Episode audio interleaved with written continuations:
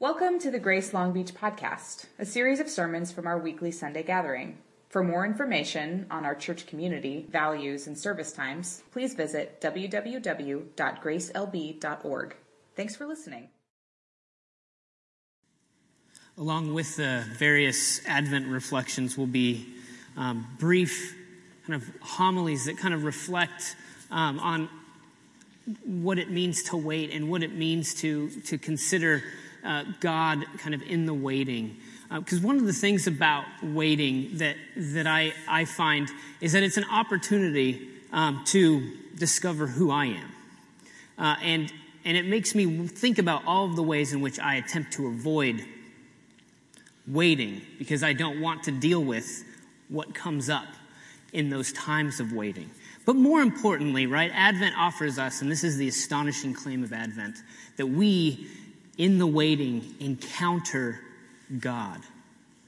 That we encounter who God is and what God is like. And we encounter the God who in John 1 says, Then the beginning was the Word, and the Word became flesh. Now, I want you to think about that for a moment. Chances are you've heard that text, but consider, consider for a moment that God became flesh. That God, the one who at the beginning of creation spoke and things happened, the one who parted Red Seas, the one who said, Let there be, and there was. That is the God who in Jesus Christ has come to us to take on flesh and blood. But not only that, he came all the way down into what it means to be a human being. He came all the way down into our lives to experience what it means to wait. In the limitations, in the struggles, and in the pains. God is not a stranger. Emmanuel, God is with us. And this is the claim of Advent. This is what it means for us to be people who wait. It's to meet the God who waits with us. If we consider for a moment this God who in the beginning was the Word and then who became flesh, what we can see is this, is this insistence on the part of God to be always there.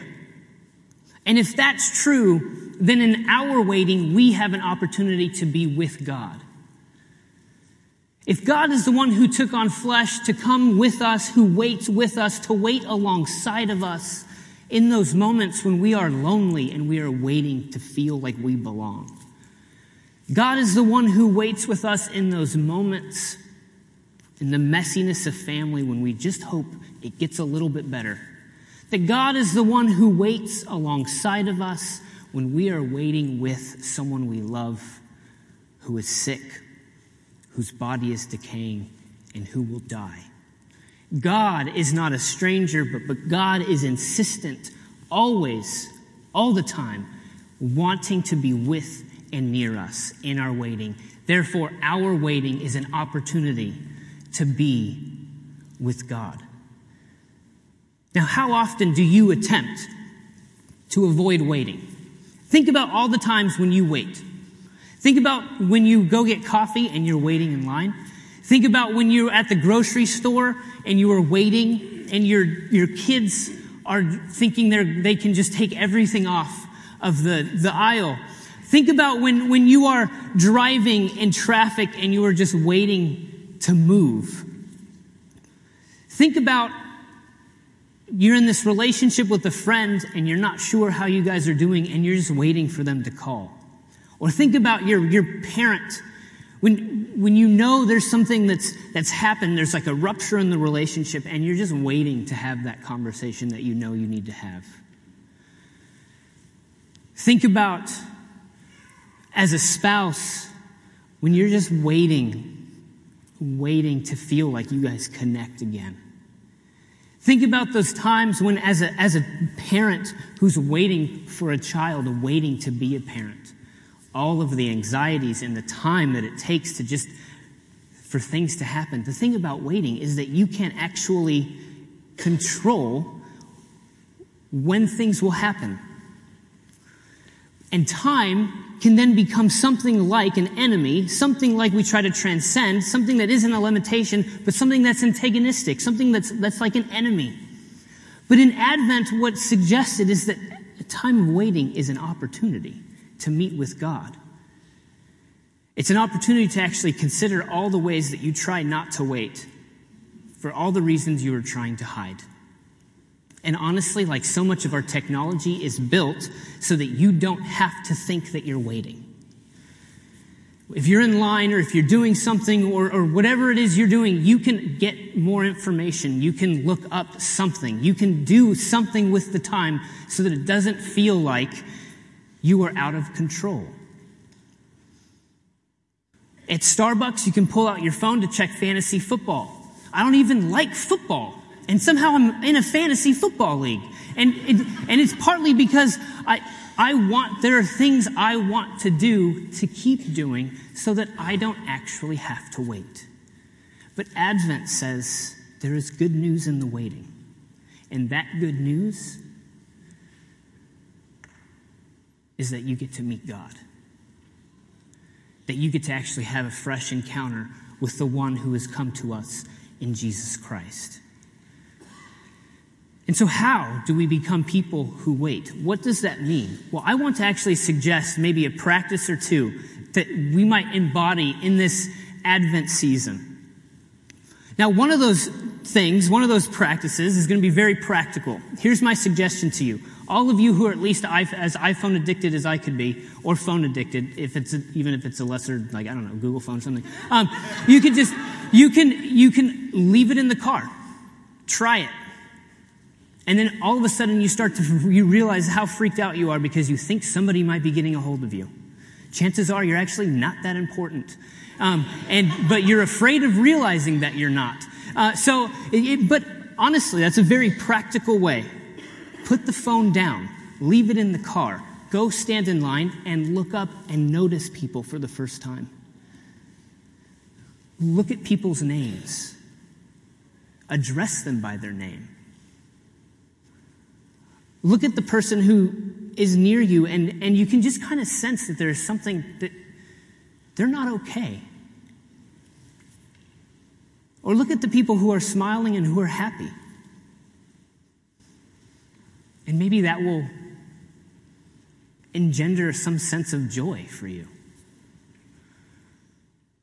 Another way is to embrace those moments of quiet and silence and solitude. Actually, I want to encourage you to create them in this season of Advent. Whatever it is you do during your day in order to, to not have that, replace it with an opportunity to engage with God in a new way. Pray, or for a moment, let yourself be alone with your thoughts and know even there in all of your fears and anxieties and insecurities that God is with you in that. Another suggestion I have, and that I'm going to attempt to do, so I'm not just saying, hey, you should do this, it's good for you, um, is I want to encourage you to read the first 18 verses of John every day for Advent. And I'm going to end this with reading those out loud.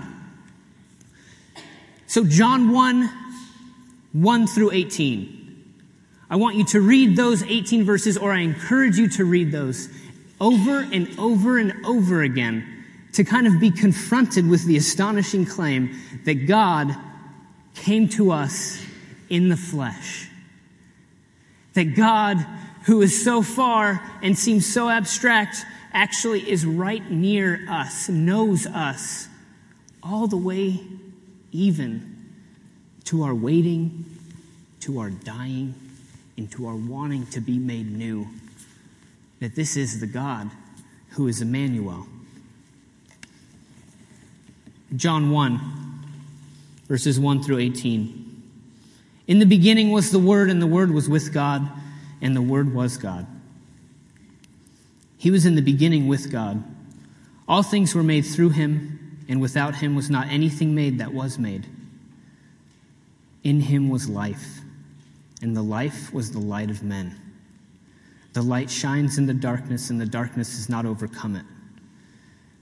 There was a man sent from God whose name was John. He came as a witness to bear witness about the light, that all might believe through him. He was not the light, but came to bear witness about the light. The true light, which enlightens everyone, was coming into the world. He was in the world, and the world was made through him, yet the world did not know him. He came to his own, and his own people did not receive him. But to all who did receive him, who believed in his name, he gave the right to become children of God, who were born not of blood, nor of the will of the flesh, nor of the will of man, but of God. And the Word became flesh and dwelt among us. And we have seen his glory. Glory is of the only Son from the Father, full of grace and truth. John bore witness about him and cried out, This was he of whom I said, He who comes after me ranks before me, because he was before me. And from his fullness we have all received grace upon grace. For the law was given through Moses, grace and truth came through Jesus Christ. No one has ever seen God, the only God who's at the Father's side. He has made him known. Thanks be to the God who is insistent on coming to us to be with us in our waiting that we might be with him.